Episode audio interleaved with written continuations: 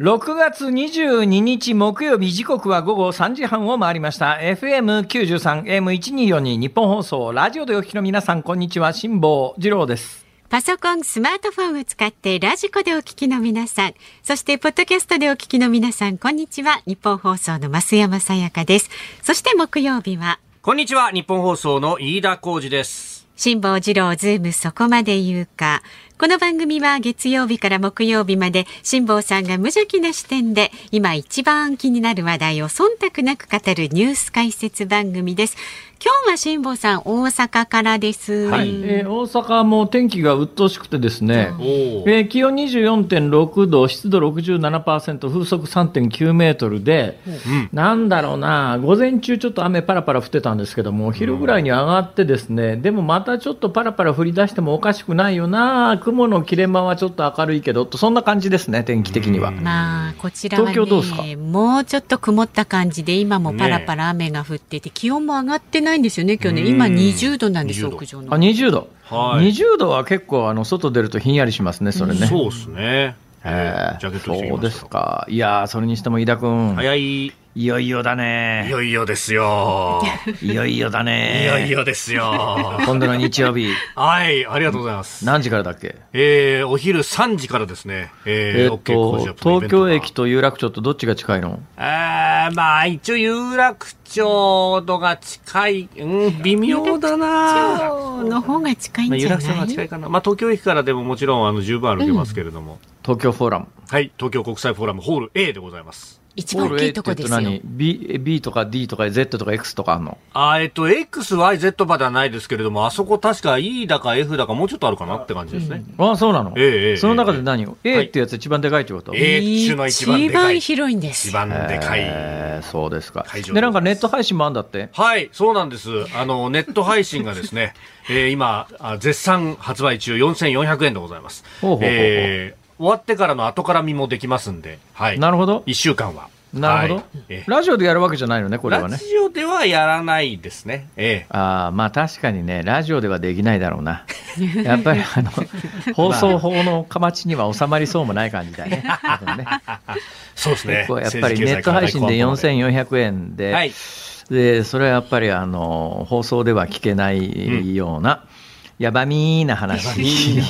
やばみーな話を。すごい話が当日行けない方は後で見ることもできると。はい。当日券ってあんの？えー当日券若干用意ができるかどうか今調整をしている真っ最中。ほら、すごいね、い。フォーラム A じゃあ、あの、あの、チケットすごいことになってんだ。あのー予定枚数完売という素晴らしいなりまして素晴らしい。ありがとうございますめっちゃ儲かったね。いやいやいやいやいやいやいやそんなでもないんじゃないですかね僕は収支はよくわかんないですけどボーナススドッカーンかな？いやそんなあのーね飯田さん元からほら優秀だからね。いやいやいやいやいやいやまたまたまたまたいやいや、ボーナスドッカンで思い出しましたけどね。ボーナスいや、とかで思い出私した今週ですね、はいこの番組スタッフに、おい、突然、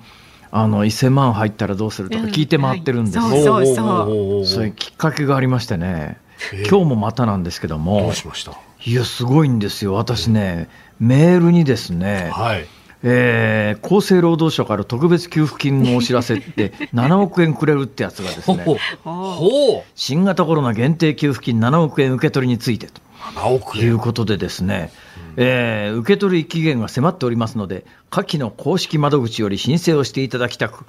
していただきお受け取りくださいませということで、すごいんですよ。厚生労働省の前はですね、はい。HSBC 銀行と、その前が財務省、その前が内閣府、それから経済産業省、みずほ銀行んななどなどからですね、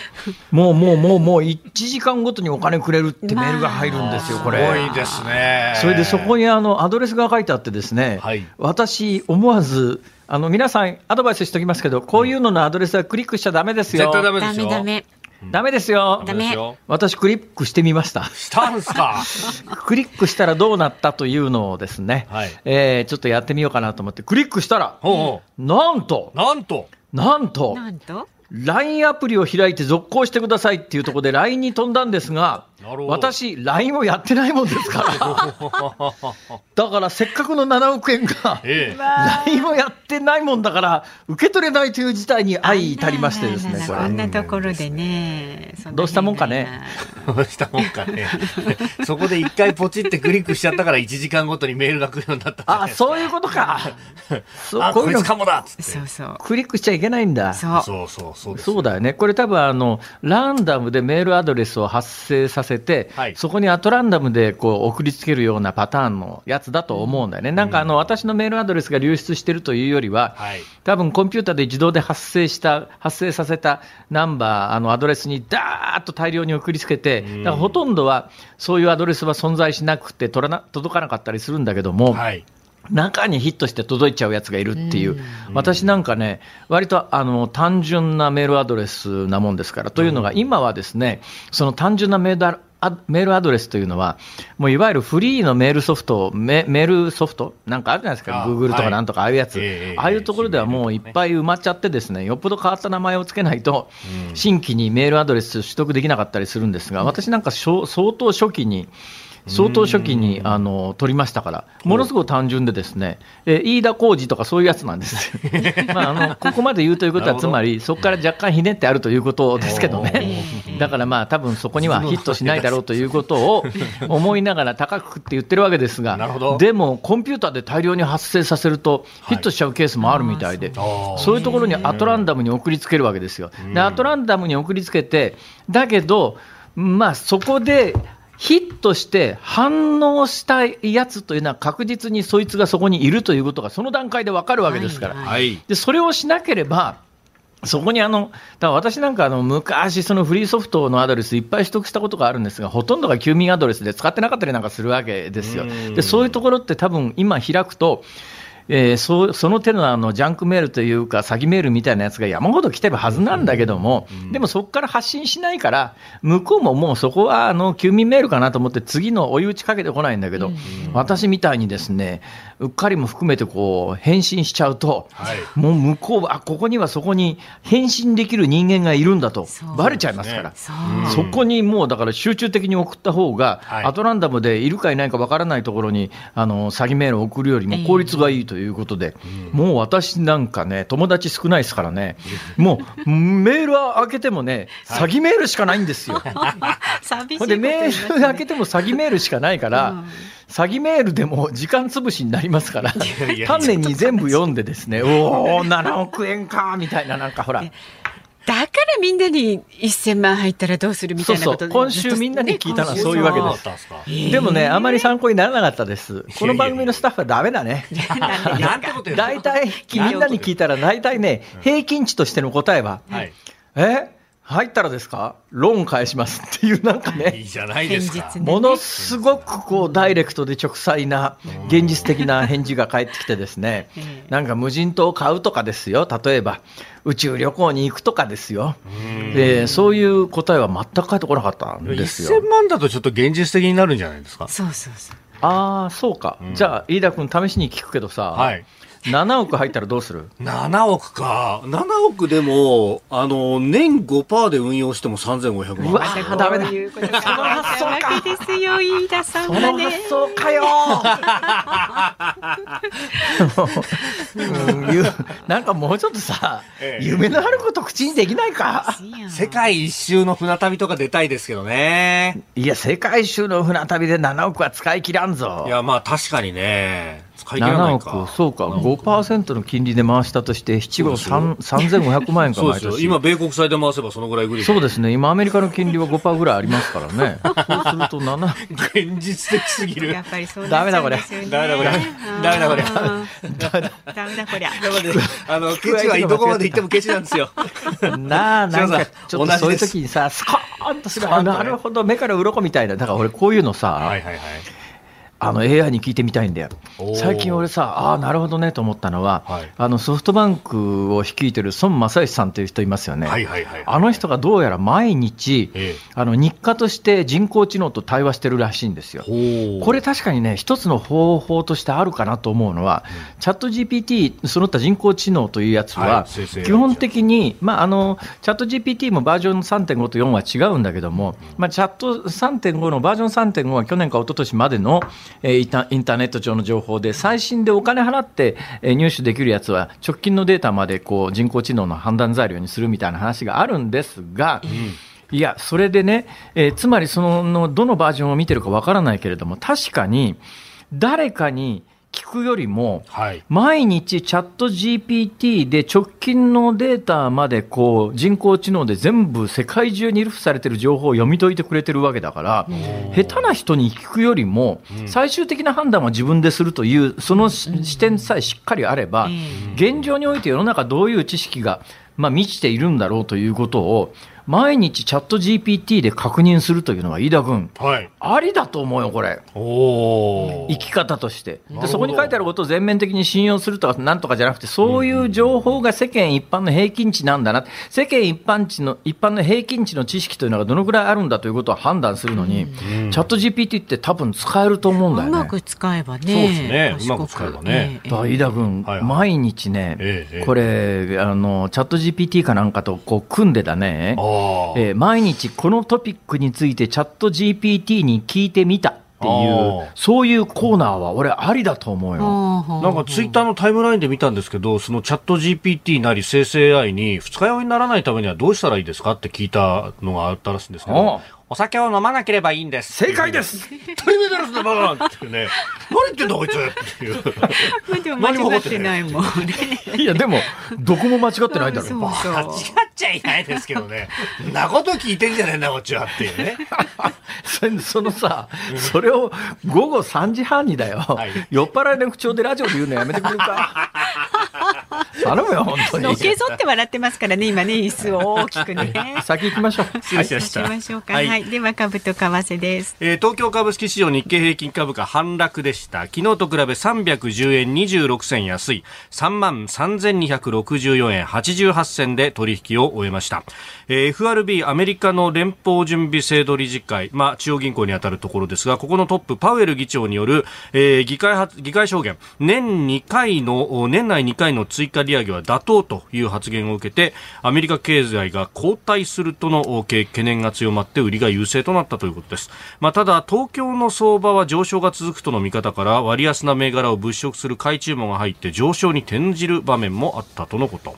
えー、為替は1ドル141円80銭付近での取引昨日のこの時間と比べて20銭ほど円高となっておりますさあ、ズームそこまで言うか。この後は昨日から今日にかけてのニュースを振り返るズームフラッシュ。4時台は、陸上自衛隊小銃発射事件をめぐり週刊新潮が18歳の自衛官候補生の実名を掲載というニュースそして5時台には日本の防衛費増額についてアメリカのバイデン大統領が岸田総理大臣を説得したというニュースにズームしていきます。番組では今日もラジオの前のあなたからのご意見お待ちしております。メールで送ってくださる方は ZOOM zoom アットマーク 1242.com 番組を聞いての感想はツイッターでもつぶやいてください。ハッシュタグ漢字で辛坊治郎、カタカナでズーム、ハッシュタグ辛坊治郎ズームでつぶやいてください。で今日もお届けいたします。ズームミュージックリクエスト。今日のお題は、突然7億円もらった時に聞きたい曲。突然7億円もらった時に聞きたい曲。そうか5%で回したら利息だけで3500万か。そうですよいやもっとなんか夢のある話で伺いたいですね。飯田君、ええええ、これ働かなくていいね。いやそうそうそう。でしょ？でしょ？ああそうそれそれいいじゃないですか。毎年3500万は。値打ちだねこれ、まあ、税金そこからねちょっとかかるにせよいやいや、半分持ってかれたってさ、いやそうですよ2000万近く残るわけだろ？そうですよ、そうですよ、十分ですよ。まあ、ラジオ聞きの方はね、もうちょっとなんかこう、膨らみがある、華やかな夢のあるお話もお待ちしてますんでね。えー、そうですよ、ツイッターで金利の話、生々しいっていうんですよ。それ当ですよ二人して。ケチのことはケチにといて、ね、いやいや SDGs だって。SDGs ですよこれこそ、はい、ケチです、はい、さあメールはズームアットマーク一二四二ドットコムでね選曲の理由も書いて送ってください。お待ちしております。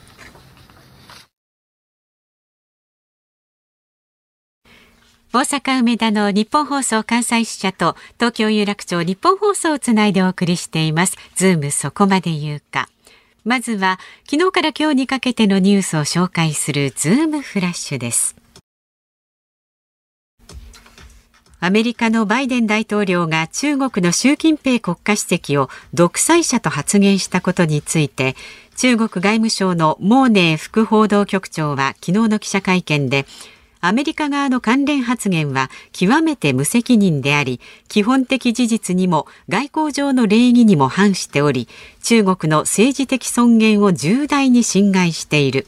強烈な不満と断固たる反対を表明すると述べました。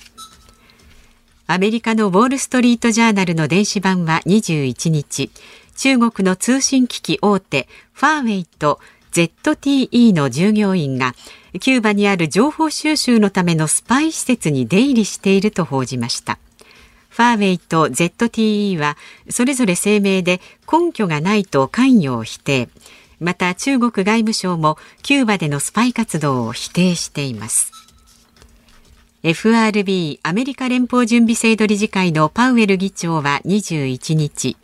下院での議会証言で追加の利上げについて年内にあと2回必要になるという考えを示唆しました。FRB は去年の3月に利上げを始め今月開催した金融政策を決める会合では11会合ぶりに金利を据え置きました。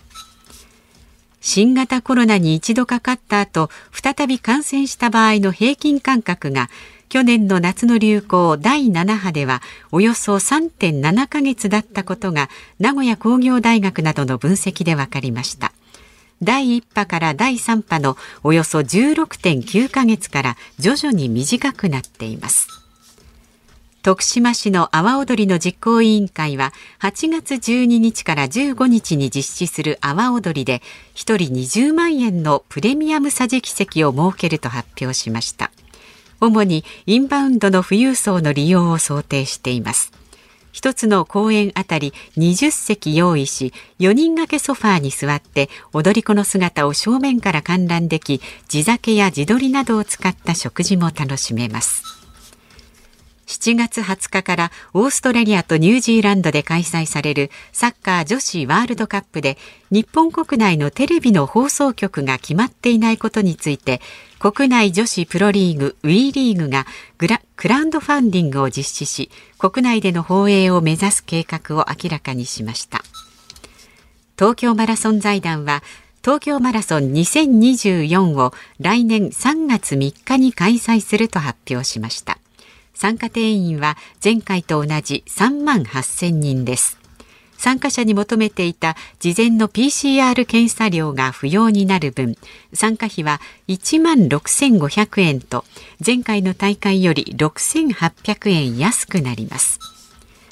富士山の世界文化遺産の登録が2013年に決定してから今日6月22日で10年を迎えます。山梨県では麓と5合目を結ぶ富士山登山鉄道の構想が持ち上がっていますが地元では反対する声も出ています。えー、忖度ネタが富士山登山鉄道で これまでなんかあの、はい、飯田君の領域？いやいやいやいや、まあまあまあ、領域かどうかはあれですけれども、なんか、あのー、ね、えー、今、5合目まで車で登っていけるというのが、はい、スバルラインね。はい。あ、まあ、え、飯田君、富士山登ったことありますか？えっ、と、5合目までは行ったことあります。そこから先は。かい。増山さんは？私も5合目まで。ええー、聞いて。自分の足を。あ、辛坊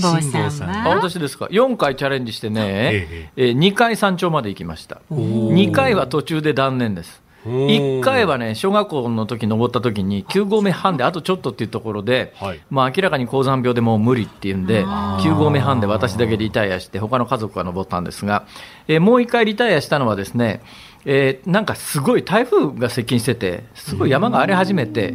えー、それその時は5合目からじゃなくて、ふもとから登ったんですが、ふもとから登って7合目ぐらいで、あこれはもうちょっと天候的に無理だっちゅうんで、ふもとまで降りましたけどね、その時もあ5合目じゃなくて、ふもとまで降りました。あの5合目っちゅうから、なんか山の中腹みたいな、真ん中辺みたいに思ってる人多いですが、はい、例えばあの5合目っちゅうてもですね、登山口によってみんな高さが違うんですが、まあ、代表的な富士スバルラインの終点の5合目ありますね、よくあのバスで行って登り始めるとこですね、はい、あそこが大体標高2300メートルですよ、富士山の山頂まで3776メーターですから、はい、まあ、スバルラインまで登るとあと1500メーター弱ということになるんですが、ただ、まあ、あのいきなり行って弾丸登山だと、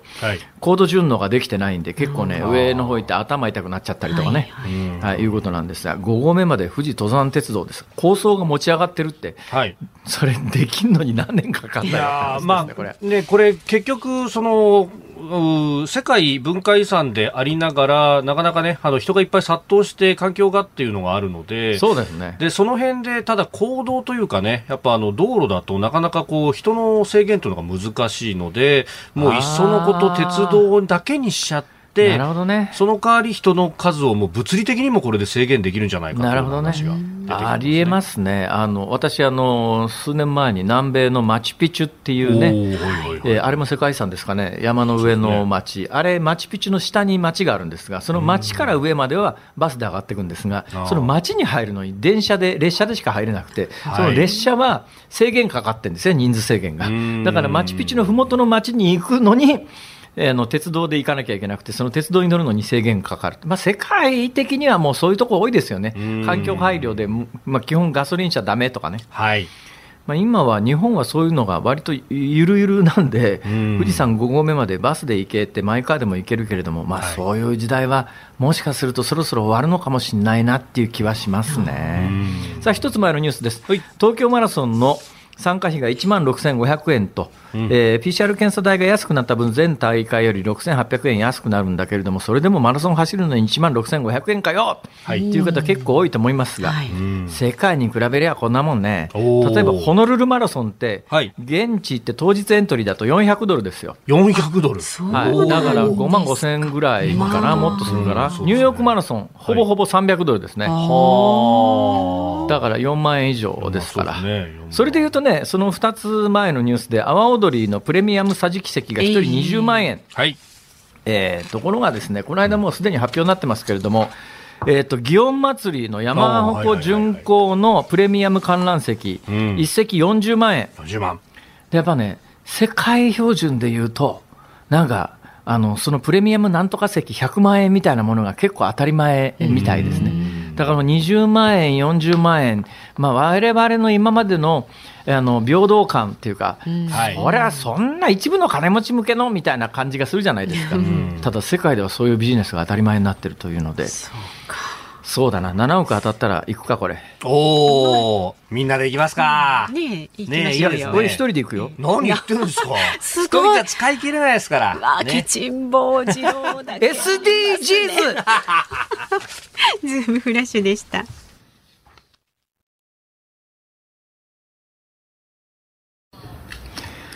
6月22日木曜日、時刻は午後4時3分30秒回っております。大阪梅田の日本放送関西社から辛坊治郎と。東京有楽町日本放送第三スタジオから増山さやかと。飯田浩二の3人でお送りしております。今日もメールをいただいております。ありがとうございます。大阪府大阪市の59歳の男性。ケチこそなにわ金土の真骨頂さんです。だから、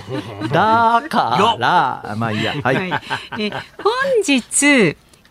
時55分に辛坊さんをハービス大阪横の歩道でお見かけしました。確かにその時間にそのあたりにいましたね。はい、ロケスタッフらしき方々5人ほど前に身振り手振りで喋っている男性を後ろ姿で発見。よく関西ローカルテレビなどで芸人さんがロケしているのを見かけるので、誰かなと思い、えー、車で追い越しざまに見ると、あら、辛坊さん。今日のズームは大阪だしとおっしゃってましたが、この時間でも別のロケされているとは、ほんまに仕事しいやなと思いましたわ。見習わな関西弁の発音としてはいいですね。今の仕事しいやなっていうのは結構いけてましたですよ、それ。いけてました。それどころじゃありません。私、この番組終わってからですね、はい、今日はあの ABC 朝日放送というところの万博ラジオというやつの収録に行きますからね。そうなんだ。そうなんですね。よく働きますね。二毛作、三毛作。はい。三現場目です、えー。そうやって働いてる間にね、パタって死んじゃうんかなと思って、最近ものすごく切なくてですね。それよりもやっぱり7億もらった時どう使おうかみたいなことを考えてる方が、人生として、うん、どっちが有意義かな、これ難しそうだな。どうだろう、飯田君。7億。いやでもこれ考えると楽しいですよね。7億ね。まあ、楽しいけど、ね、7億な7億どうしたもんかな。さっきのやつで言うと、まず阿波踊りに20万円の特別席だろ。祇園祭りの40万円席だろ。はい。それでも60万円か。一人で全部行ってるんですか、ちょっと。あまあ、うちのかみさんと行くと知ってたな。そこまで僕ら僕ら、いっぱいいますよ。え、何ですか？いや、まあ、そこまでで上限ですね。人生はおのおの生きてもらわないと、ほら。えー、以上。はい、先言ってください。はい、まだまだね、メールお待ちしておりますので、まあ、こういったオープニングトークにする、関する話ですとか、メールを受けての話、ニュースに関する、よく考えてみたら、すごく不毛な感じもするよね。そうですね。ええ。はい、そうなんだよ。俺さっきさ、すごく、あ、なんという理不尽だと思ったのはさ、はい、えー、7億もしね、えー、もらえたらどうするかみたいな話をずっとこうしててだね、えー、最後やっぱりその祇園祭だの、阿波踊りだの、特別桟敷、特別桟敷席みたいなものを、えー、払っていくっていう話までして、ほ、んで、誰と行くんだって話になった時に、いや、やっぱり自分の分は自分ので、みたいなことを言ったら、あの、増山さやかさんがですね、ケチみたいなことを言うわけですよ。あのね、はっきり申し上げてね、まだ1円も私はもらってないわけだから、実際に私が7億を手にした後ね、そうですね。それで悩んでるっつうんならともかく、それ単なる私に対する誹謗中傷で、一方的に損害を受けてる、どうしてるんだろう、これは。今回はバーチャルケチでしたけれども、私はリアルケチの場面もね、結構見てるんでね。バーチャルじゃなくそうそうそう。それは SDGs だ。そうなんですかね。まあ、線引き難しいとこですけれども。えー、まあ、キュウリだの、ピーマンだの、持って帰るけどさ。でしょ？ありがとうございます。はいはい。まだまだご意見お待ちしておりますので、ZOOM、ズームアットマーク 1242.com、ツイッターはハッシュタグ、辛坊治郎ズームでつぶやいてください。で、今日のズームミュージックリクエストのお題は、突然7億円をもらった時に聴きたい曲、夢のある選曲お待ちしております。うん辛坊さんが独自の視点でニュースを解説するズームオン。この時間解説するニュースはこちらです。陸上自衛隊小銃発射事件をめぐり、週刊新潮が18歳の自衛官候補生の実名を掲載。岐阜市の陸上自衛隊射撃場で男性隊員3人が撃たれた小銃発射事件で今日発売の週刊新潮が殺人容疑で送検された18歳の自衛官候補生の男の入隊までの経歴などを特集した記事で実名や顔写真を掲載しました週刊新潮編集部は無差別大量殺人の惨事になる恐れもあり社会に与えた衝撃は凄まじい。自衛隊への国民の信頼を揺るがしかねない問題で重大性に鑑み実名顔写真を含め背景を探る報道とすることが常識的に妥当と判断したとのコメントを出しております。週刊新潮はかつて日本の少年法が改正される前、うん、えー、少年法改正された後の話はまあしますけれども、改正される前、数年前はどうだったかというと、基本的に、えー、20歳になるまでが全部少年、一律少年扱いで、まあ、あの2歳ごとにちょっとずつ、細かい制度の違いはありますけれども、基本は、えー、20歳まで、えー、19歳までというべきか、20歳までというべきか、20歳にならない、あの少年少女に関して言うと少年法の対象ということで少年法第61条。これはまあ現行でもあるんですが、はい、えー、どこの誰がその犯人なのかというのを、えー、スイッチ、押し量って知るですね、スイッチすることができる報道をしてはならないというふうに条文に書いてあります。スイッチすることができるっていうのは、つまり、名前と顔写真だけではなくて、どこの学校出身だとか、えー、どういう生い立ちかみたいなことも、基本は本人が誰か分かるような報道してはいけないと、まあ、簡単に言うとそういうことですね。はい、ただし、この少年法第61条というのは、少年法全体がそうなんですけれども、うん、罰則があるわけじゃないんですね。えー、だから、週刊新潮、あるいは新潮社の出版物に関して言うと、この旧少年、改正される前の少年法の時代でも、うん、まあ、凶悪事件に関しては、あの、他のメディアが一切伝えない、あのー被疑者というか、被告というか、まあ、裁判してたら被告ですけれども、はい、まあ、犯人という言い方の方が適切かもしれないですね、あんまり最近は刑事用語で犯人という言い方しなくなりましたけども、はい、まあ、推定無罪が働きますからね、えー、えー、まあ、でも一応、犯人、誰がやったかという意味では犯人という言い方をしましょう、その犯人の顔や名前に関して言うと、新潮社っていうのは、今までも何回も、実は報道してきてるんですよね。で、今回もその延長線上なんだけれども、今回ちょっとニュアンスが変わってきてるのは、今回、現状においては、この陸上自衛隊の18歳の自衛官候補生の名前はどこのメディアも公表してなくて、これを公表したのが週刊新潮だけなんだけれども、はい、刑事裁判が始まった場合には、はい今回は少年法が改正されたんで、えー、起訴されて裁判が始まるという段階において、全部のメディアが一斉に報道、名前、実名、顔写真入りの報道に切り替えるというのがもう法律制度的に確立してるんで、だから前みたいに、あの少年法が改正される前までみたいに、とにかく未来英語、この件に関しては少年の顔も名前も出ないから、やっぱり伝える意味があるっていう、その新潮社の当時考えだったんだけど、今回に関して言うと、現状においては、まあ、匿名顔写真なしなんだけれども、おそらくこれ、ただ一つ問題があってですね、はい、あのまず精神鑑定が行われるだろうと、うで前にもこの番組で申し上げましたけど、1984年の、はい、えー、同じようなかなり似通った一人の方が亡くなっている事件においては、被疑者は、はい、えー、心神喪失ということで、えー、刑事責任能力がないと判断されたんで、うん刑事裁判が始まってないんですよ、うん、つまり刑事裁判が始まってないということは、起訴されてないということですね、はい、起訴されてないので、その前回の事件においても、事件の実相というのが分かんなかったんで、うん、今回もまず今、精神鑑定という話が出てきてます、はい。ね、だけど、それを言い出したら、うんまあ、ある意味その、まあ、精神科医のさじ加減一つというか、検察官のさじ加減一つというか、どういう鑑定医にどんな鑑定を求めて、その結果どう判断するか、起訴するかしないかに関して言うと、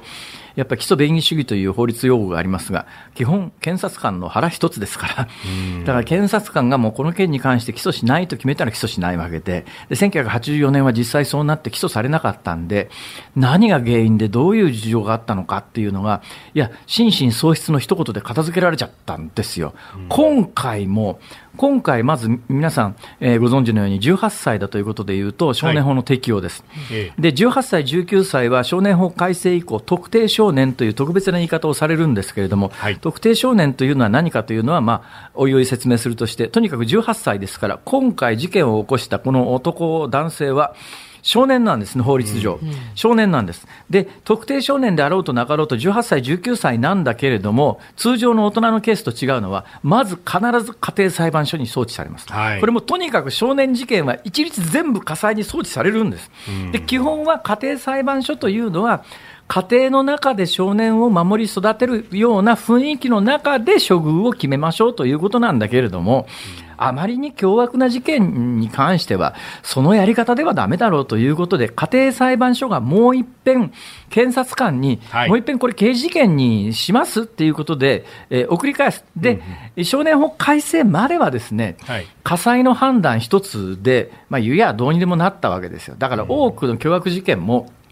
あの検察官送致にならずに、そのまま家庭裁判所の処分で済んじゃってるケースが多かったんですが、はい、少年法改正で何が起きたかというと、18歳、19歳の、えー、少年の中でも、これ、特定少年っていうんですが、いわゆる年長少年ですね。うんらまあ日本は今18歳で成人ですから、はい、いわゆる民法上の成人になってる少年に関して言うと、刑事事件上、少年法の対象ではあるんだけれども、民法上はもう少年じゃないので、18歳、19歳は特別に扱いましょうと。で、18歳、19歳に関しては、従来の改正前の少年法だった場合には、事件の対応によったら、そのまま火災での処分で終わってたんですが、これもルールを決めましょうと。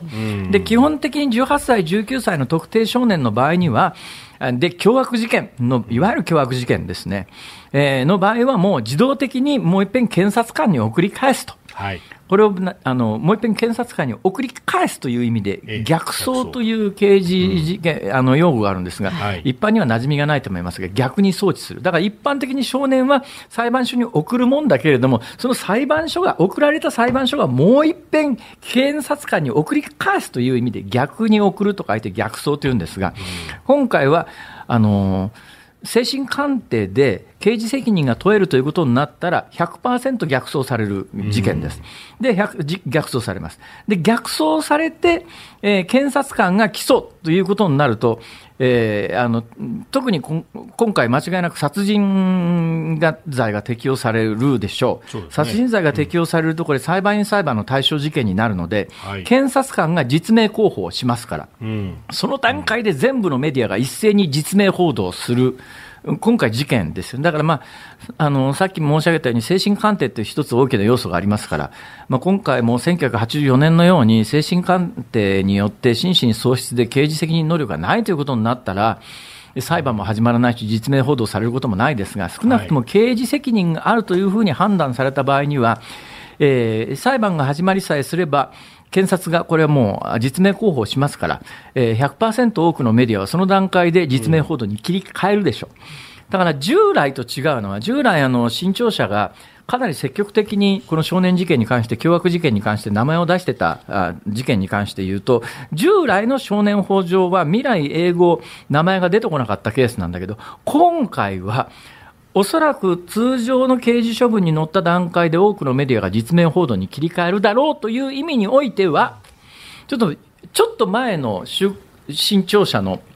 報道姿勢における効果と、うん、今の効果はちょっと変わってきてるかなという気はいたします。うん、ただそれにしても、えー、少年法61条なんですが、これはもう従来から私が申し上げているように、はい、日本で暮らしていると、少年の犯罪に関して言うと、匿名、えー、は当然だろうと。で、なんで少年法に関して少年法61条というそういう規定があるかというと、少年少女、つまり成人でない人たちというのは、過疎性に富むという刑事用語は、まあ、刑事用語でもないんですが、過疎。過疎の疎っていうのは、塑像の疎、塑像の疎っていう粘土像ですね。形が変わりやすい。過疎性が高いというのは、えー、大人みたいにも性格もその犯罪成功みたいなものもガチッと固まってるわけじゃなくて、いやあのどうにでも将来がなるものだから、うん、えー、少年少女に関して言うと、まあ、実名報道をされることで将来に対してあの社会的に名前が出て顔が出てレッテル貼られちゃうと将来あのもしかすると、えー、正しい道に戻ることができるそういうチャンスを潰してしまうんじゃないのかという理屈で少年少女は過疎性に富むので、えーまあ、あの少年法第61条で実名報道を、まあ、してはいけないっていうか、まあ、厳密にはスイッチすることができ誰どこの誰か分かるような報道をしてはいけないという規定なんだけども、はい、で日本で暮らしているとこれは当たり前のことだとみんな思ってるんだけど、はい、世界を見渡すと少年少女の犯罪だからといって一律どんな事件でも 実名出さないっていう国はないし、日本の少年法第61条に相当するような条文を持っている国も極めて珍しいので、通常の国においては少年事件であろうと凶悪事件に関しては、通常顔も名前も出るのが普通だったりなんかするので、だか日本で、みんなが当たり前だと思っていることが実はそんなに当たり前ではないんだという、認識を持ってもいいかなという気がします。それとね、はい、それとおかしいなとちょっと前々からこれは思ってるんだけど、うん、19歳11ヶ月であっても、20歳になってなければ少年法の対象で、少年法第61条の対象で、まあ、いや、可塑性に富むと言われるわけだけど、まあ、どっかで線引きしなきゃいけないから線引きしなきゃいけないのはしょうがないにしてもや、うん、二十歳になったら、じゃあ、いいのか、それはっていう話になると、それちょっと違うんじゃねえの？で、どっかで線引きしなきゃいけないんだとすると、はい、やっぱ民法上で大人というふうに認められる18歳というのが、本来の線引きの基準であって、民法上の成人を18歳に世界標準で引き下げてるのに、少年法の規定だけ、えー、18歳、19歳を少年で残したというのが、どうもね、私の感覚で言うと、納得できないですね。はいまああのー、これね、いろんな意見があって、確かにね、週刊新潮はかつて少年事件に関して、はいえー、他のメディアが一切匿名にしてるやつを名前を出したことに関して、はいえー、新潮社に判権を持っていた。やっぱり少年はそうやって守るべきだという主張をするような作家の人たちが、自分の持ってる新潮社における判権を引き上げるみたいな抗議運動みたいなこともあるし、そうですね。え逆に言うと、えー、19歳で、これ実際に大阪であった話なんだけど、母親の目の前で母あの5歳かなんかの女の子を刺し殺した19歳の男がいるわけですよ。うん、ほいで、この男について実名報道をしたら、名誉毀損だと、はい、その少年法の規定をもとに報道したメディアが訴えられて、母親の目の前で5歳の子供が刺し殺されてんだよ、だけど、それで訴えて、一審の大阪地裁はですね、その犯人側の訴えを認めたことがあるんですよね。はい。少年法第61条というのは、まあ、そういういろんな意味を持って今にまで至っていて、うん、少年法が改正された段階で少年法61条の議論はもうなんか収まっちゃってるんだけど、これに関してはやっぱりね、その年齢、少年法の対象における年齢と一緒に、やっぱりちょっと議論すべきじゃないかなと思うけれども、そういう議論を今の国会に求める中手もちょっとなあと。なんつったって、マイナ保険証、あ次のニュース、これか、じゃあ、一言だけ言っときますか。はい、はい、移ります。続いてはこちらです。マイナ保険証をめぐり岸田総理大臣が国民の不安を払拭することが大前提と述べる。岸田総理大臣は昨日通常国会の閉会を受けた記者会見の中でマイナンバーカードと健康保険証の一体化2024年秋に現在の健康保険証を廃止する政府の方針について国民の不安払拭が大前提だとの認識を示しました。また2025年の秋までには秋までは猶予期間として発行済みの保険証を使えることも説明しトラブルの再発防止に向けた対策を急ぐ考えを強調しました。まあ、あ国会が21日で終わって、はい、まあ、あの国会が終わった時の首相記者会見っていう、まあ、いつものことが行われて、その中で喋ったことが今日ニュースになっているんだけれども、うん。えー、昨日発言した内容は特に新しいことは何もなくて、はいえす、でに決まっていることを、まあ、なぞっただけなんだけれども、うん、それを受けての今日の新聞の見出しが面白くてですね、うん、これ関東と関西で微妙に見出しが違う可能性もありますが、今これ大阪版の一面なんですけど、うん、読売新聞見て私はね、ちょっと、えと思ったんですよ。保険証廃止、不安払拭後に、首相25年、2025年まで猶予強調という大きな見出しなんですね。この見出しを見ると、え、確か法律通って来年の秋から保険証廃止になってマイナンバーで保険証代わりになるはずだよなと思ったんだけど保険証廃止不安払拭後に首相25年まで猶予強調っていう見出しを見たら、あ来年の秋はやめて再来年まであのマイナンバーが保険証にならないんだとこうこう思うわけですよ、うん、ところが毎日新聞の一面の見出しはですね、はい、保険証あ違うわ。これ朝日新聞だ。朝日新聞の見出しが保険証予定通り来週、来年の秋ですね、来週廃止。え？え？全然違うじゃん、これ。えー、全然違うじゃん。はい、で、毎日新聞が首相マイナ総点検指示、保険証廃止延期示唆。延期示唆。示唆。っていうのはほのめかすですね。えー、来年の秋からマイナンバーカードを保険証に使うというのの保険証廃止の延期を示唆。えー、産経新聞の見出しは、マイナ秋までに総点検、総点検 ということなんですが、はい、これ、新聞の見出しによってね、あれ、マイナンバーが保険証になる話はどうなの、来年なの、再来年なの？微妙にという、そういう受け止め方した人多いと思うんですが、はい、結論から言うと、はい、来年秋の方針自体は変わってません。ただし、不安払拭が大前提なので、再来年までは今の保険証が一応使えますよと。だけどそれって、この間通った法案にそう書いてあるわけで、それ何も新しい話ねえじゃんって話なんですよ。新しい話何もないのに新聞の見出しでイメージ全然違うという、そういうネタでした。ズームオンでした。ニッポン放送辛坊治郎ズームそこまで言うかをポッドキャスト YouTube でお聞きのあなた。いつもどうもありがとうございます。ニッポン放送の増山さやかです。お聞きの内容は配信用に編集したものです。辛坊治郎ズームそこまで言うかはラジオ局ニッポン放送で月曜日から木曜日午後3時半から毎日生放送でお送りしています。番組はラジオの FM93 AM1242 に加えてラジコでもお聞きいただけます。ラジオラジコではポッドキャスト YouTube 版にはないコンテンツが盛りだくさん。アトムさん吉田由紀ちゃんの中継企画さらに辛坊さんが「夕刊富士」の気になる記事を解説するコーナーそして辛坊さんが聞きたい曲をお送りする「ズームオンミュージックリクエスト」などラジオラジコでしか聞けないあんなことやこんなことがいっぱいです。ポッドキャスト YouTube を聞いた後はぜひラジオラジコで辛坊治郎ズームそこまで言うかをお楽しみください。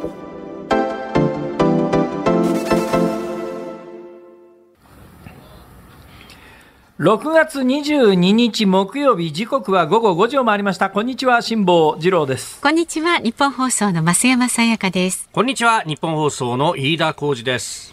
日本放送辛坊治郎ズームそこまで言うか。今日は辛坊さん大阪からのご出演ですけれども、ね。はいえー、皆さんありがとうございます。はいリクエストたくさんいただいております、はい、今日のお題は、はい、突然7億円もらった時に聞きたい曲という虎ぬたぬき系の話ですけれども。いやわかんないよ今日もしかしたら。俺、ね、この後メールで返信して、うん、えー、経済産業省から7億円が振り込まれるかもしれないじゃないか。ダメですよ。ダメですよクリックしちゃダメですよ。はい、まずは神奈川県横浜市のおーちゃんさん58歳。突然7億円もらった時に聞きたい曲は山口百恵さんのさよならの向こう側です。なんで？7億円光年輝く星にもいやそれ7億円じゃなかったような気がするよ。ねえまあでもそう聞こえなくもないみたいな、うん、そうですか、はい、沼津市の窓越しのお京さん突然7億円もらった時に聞きたい曲はブルーハーツの夢。まあこれはねあれも欲しいこれも欲しいもっともっと欲しい、ね、確かに。確かにそうそういうもんですね、はい、立川市のパチパチさん62歳男性は郷ひろみさんの言えないようリクエストします。突然7億円が手に入ったら絶対に誰にも言えません。なるほど。なんか俺言っちゃいそうな俺ラジオで言っちゃいそうな気がするな。絶対言うと思うな。言っちゃいそうですねオープニングトークでね、あのもし本当にもらえたらご報告します、はい、そうしてください。絶対、お約束で。もう特別に飯田君もですね、はい。えー、祇園祭りの山鉾巡行に、え桟敷席じゃなく、え？沿道観覧観覧席で招待してる。それ、それ通りかかりゃ見れるってやつじゃないんですか？おいえ。おいえじゃないですよ。えー、神奈川県67歳万歳親父さん。突然お金持ちになったのはいいけれど反面兄弟親戚会社の同僚などから、えー、おこぼれ頂戴やらご祝儀よこせやらそれはそれで大変なことになりそうです。まあ、なるよねねいかに沈黙を貫いて周りに黙っていられるかということでサイモンとガーファンクルのサウンドオブサイレンス。懐かしいとこ来ましたね。ありがとうございます。はい。あとは墨田区の燃えろ内臓脂肪さん、六十五歳。燃えて面白いですね。7億円ですか？そりゃもう7億もあったら毎日が素晴らしい世界になりますよ。ということで、ルイ・アームストロングの What a Wonderful World この素晴らしき世界。名曲ですけどね。そして秋田県秋田市のしみたるみさん52歳女性。7億円手に入れた時に聞きたい曲は井上順さんお世話になりましたをリクエストします、うん、周りのいろんなしがらみにお世話になりましたと挨拶してひっそり暮らしたいです、なるほど。やめるんですか？いろんなことすべてやめてしまえとそうですね、7億あったら確かにやめられますね。そうですね。あの日本の障害賃金の平均をはるかに超えてますからね。そうですね、確かに、ね、ということは、でも7億あって全く働かずに暮らしても、飯田君、はい、つまんないね、別に飯田君お金がないから、あの今度の日曜日にイベントやるわけじゃないもんね。いやいや、まあ、まあまあね、まあまあ。まあ、だからね、え、日本放送の社長さん、飯田君給料いりませんよ。何を言ってるんだ。そんな、そんなことはないですよ。そんなことはないですよ。ちゃんと自分の生活つものがね。辛坊さんもね、そのモチベーションを持って、このラジオ頑張ってくださいね。いや、本当ありがとうございます。は？え、どういう文脈？今ちょっと文脈読めなかったけど、まあいいか。はい、もういいです。はい、わかりました。わかりました。はい。え、SDGs。えー、どうしたもんかね。ズンのミュージックリクエスト。どうしたもんかね。たまには洋楽行ってみっか。お洋楽。えー、ルイ・アームストロング、 What a Wonderful World。おじゃエンディングでお届けいたします。そうなんです。これ私ね、昔やってた関西のラジオ番組のエンドテーマだったんですよ。おお、はい、まあ、じゃあちょっと懐かしい、まあ、関係ないですけどね。はい。じゃそれにします。はい。はい、さあ番組ではラジオの前のあなたからのご意見24時間お待ちしております。辛坊さんへの質問、ニュースや普段の生活で感じる疑問なども送ってください。メールで送ってくださる方、zoom、zoom アットマーク 1242.com。ツイッターは、ハッシュタグ、辛坊治郎ズームでつぶやいてください。あなたからのご意見をお待ちしております。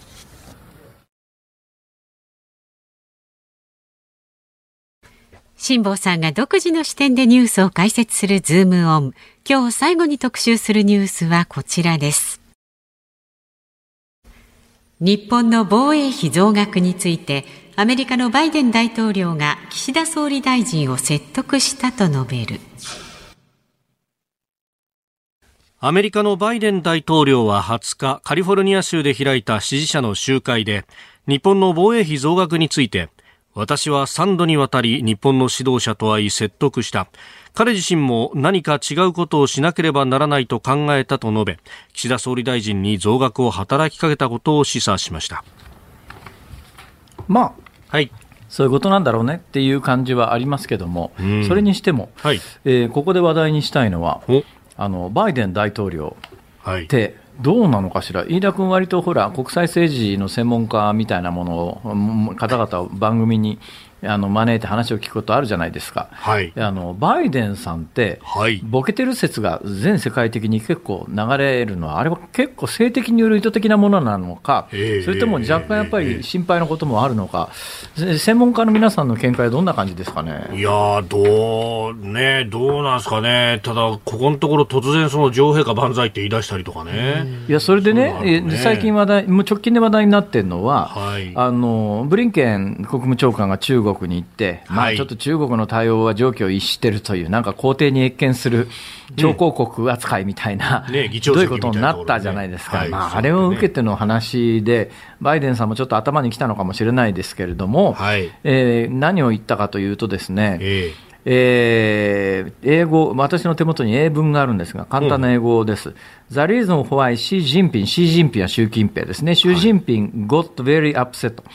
えー、シー・ジンピン、習近平がむっちゃ怒ったのは、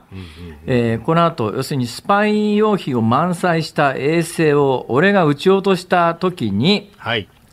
えー、彼はそれを知らなかったんだと、ね、ここまではまあ文脈的に、ああ、そうなの、むしろ、あバイデンとしては、例は、例のあの気球に関して言うと、習近平がやらしたんじゃなくて、習近平は知らなかったという認識なのかってむしろそっちの方に関心がいったぐらいなんですが、その後なんて言ったのかというと、That's a great embarrassment for dictators. ここのディクテーターが複数になってるんですけども、When they didn't know what happened.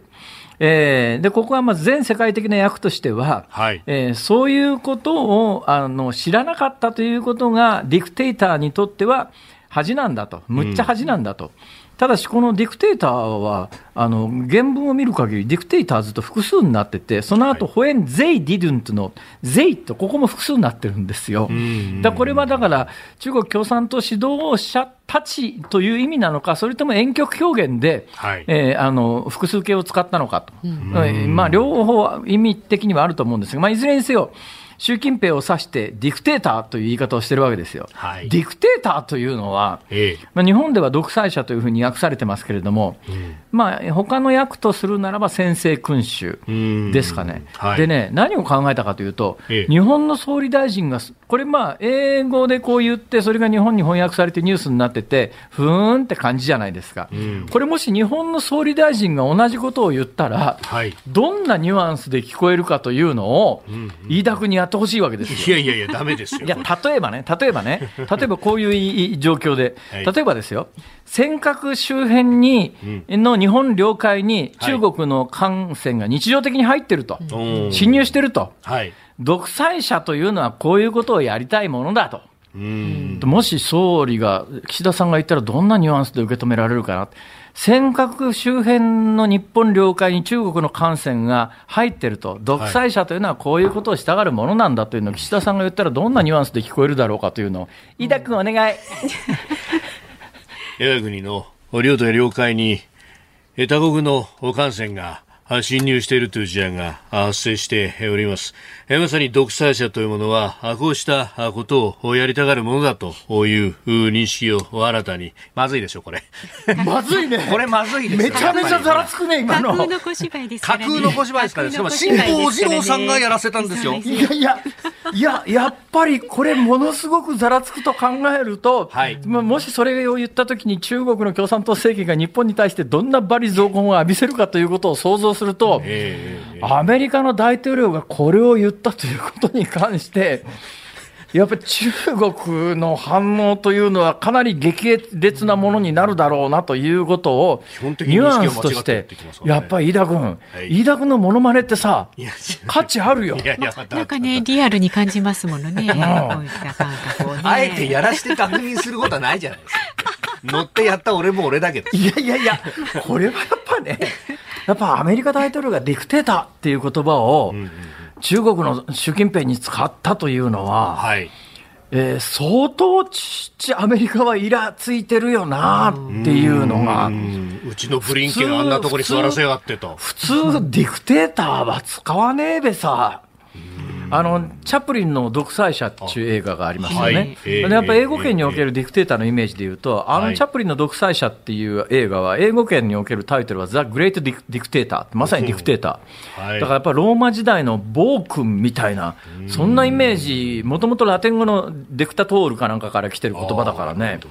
でもあの日本で独裁者って聞いた時の聞こえ以上に、はい、やっぱり先制君主、独裁者、中国に民主主義なんかないんだって言ってんのと、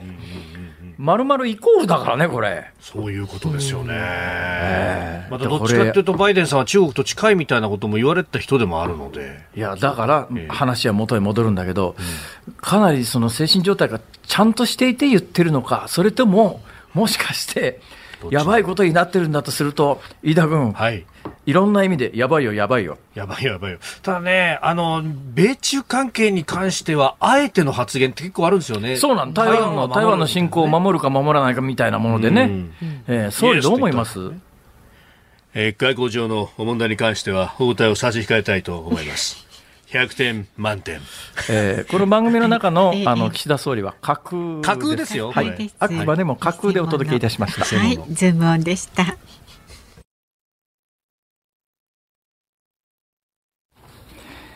ズームミュージックリクエストをお送りしたのは東京都墨田区燃えろ内臓脂肪さんからのリクエストルイ・アームストロング What a Wonderful World。 What a Wonderful World、はい、感嘆形というやつですね、え文法における。はい。はい、サッチモですよ、サッチモ、私、サッチモのですね、うん、明るい表通りでっていうあのトランペットの名曲があるんですが、うん、今これを練習してるんですね、次のコンサートに向けて。え、トランペットで練習してるんですか、それそうですよ、トランペットですよ。あのこれあの、カムカムエブリバディとかなんか NHK のドラマかなんかで、えー、えー、すごい注目された名曲なんで。やっぱりこれ次のコンサートはこれだと、うん、サッチモのこの曲だと。いうことで。はい。いいんじゃないですか？ピアノと。ピアノとトランペットと。で、飯田君のカラオケと。うん、それはちょっと。それはちょっと。東京フォーラムの A でやろう。ちょっと大きく出ましたよ、これ。思い切りましたねあそこ5000ですからね、なんつって。どうぞ、あの、宣伝してください。ありがとうございます。さあ、お聞きの日本放送、この後5時30分から、ショーアップナイタープレイボールです。はいそして明日の朝6時からは、はい、OK 工事アップ。明日はコメンテーター、外交評論家、内閣官房参与、三宅邦彦さんです。そして、えー、25日日曜日には、OK 工事アップ、激論有楽町サミット in 東京国際フォーラム、えー、新行市佳アナウンサー特別プロデュースのイベントグッズも販売が決定しております。なんですってはい。かっこいいの作ったんですよ。イベントグッズ、扇子とタンブラーとクリアファイル3枚組のセットというですね。扇子とタンブラーとクリアファイル。はいそのクリアファイル何？飯田君の写真が載ってんの？あ、えっと、私の写真とかがですね、あの、昔の映画のポスターみたいにデフォルメされているものであるとか。これがなかなか素敵なんですよ。かっこいよくできてるんです。シンガーアナウンサー特撮、あとゴジラとかいうの大好きなもんでですね、それをオマージュしたということです。はい。えー世界配信も決定しております。詳しくは、あー番組ホー世ムページ。界配信って、要するにネットで見られるってだけの話じゃないの？おっしゃる通りでございます。まあ世界配信ですよ世界に向けてね。確かにな。世界配信っちゃ世界配信だそうそう。そうそう。後から見もできますんで、OK 工事アップのホームページ。絶対ね、中はい国共産党のね、公安局が見てると思うよ。辛坊さん、中国はね、ストリーミング配信、ダメな国にリストに入ってました。何言ってんですか？日本国内にほら、公安の出先機関があるって言うじゃないですか。ちょっと怖いこと言わないでくださいよ、本当に。